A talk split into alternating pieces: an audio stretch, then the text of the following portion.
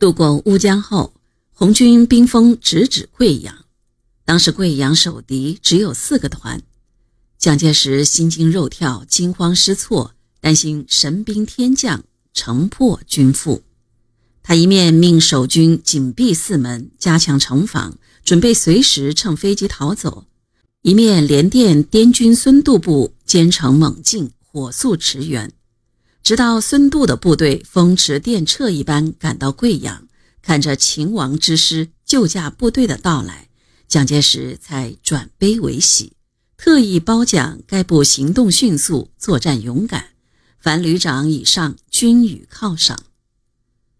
而毛泽东见滇军已被调出，云南门户洞开，于是率领红军从贵阳龙里涧突破敌人防线。越过湘黔公路，向云南方向急进，威逼昆明。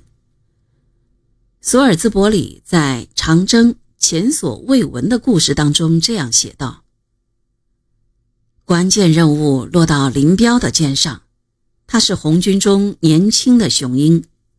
在一九三五年那明媚的春天里，云南的田野万紫千红，到处是雪白、桃红。”和淡紫的罂粟花，在阳光下迎风摇曳。在红军这道星河中，没有比林彪更为灿烂的明星了。林彪带红一军团到达距昆明只有几十里的杨凌，随后红军在昆明附近虚晃一枪，随即挥师向北，直奔金沙江。从五月三日到八日。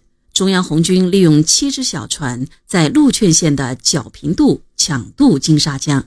经过六个昼夜，军委纵队和红一、红三、红五军团全部渡过金沙江。红一军团原定在龙街渡江，因江宽水急，敌机低空袭扰，架设浮桥没有成功。林彪冲负责架桥的一师师长李聚奎大发了一通脾气。后留小部杨庄仍在龙街渡江，主力迅速沿江而下，从皎平渡过江。红一军团是最后过江的部队，在江边石洞里指挥过江的毛泽东见到红一军团安全过江，对林彪、聂荣臻说：“我一直在这里等你们，你们过来了，我就放心了。”当追敌赶至江边时，红军早已远走高飞，踪影全无了。江水滔滔，浩荡东去，敌人望江兴叹，徒唤奈何。至此，距毛泽东复出不足五个月，他以卓越的战略眼光和杰出的指挥才能，率领三万多红军，不断变换作战方向，纵横驰骋于辽阔的云贵高原之上。巧妙地迂回穿插于赤水河之间，犹如游龙翱翔天空，忽南忽北，声东击西，腾云驾雾，变化无穷，使敌军眼花缭乱，晕头转向。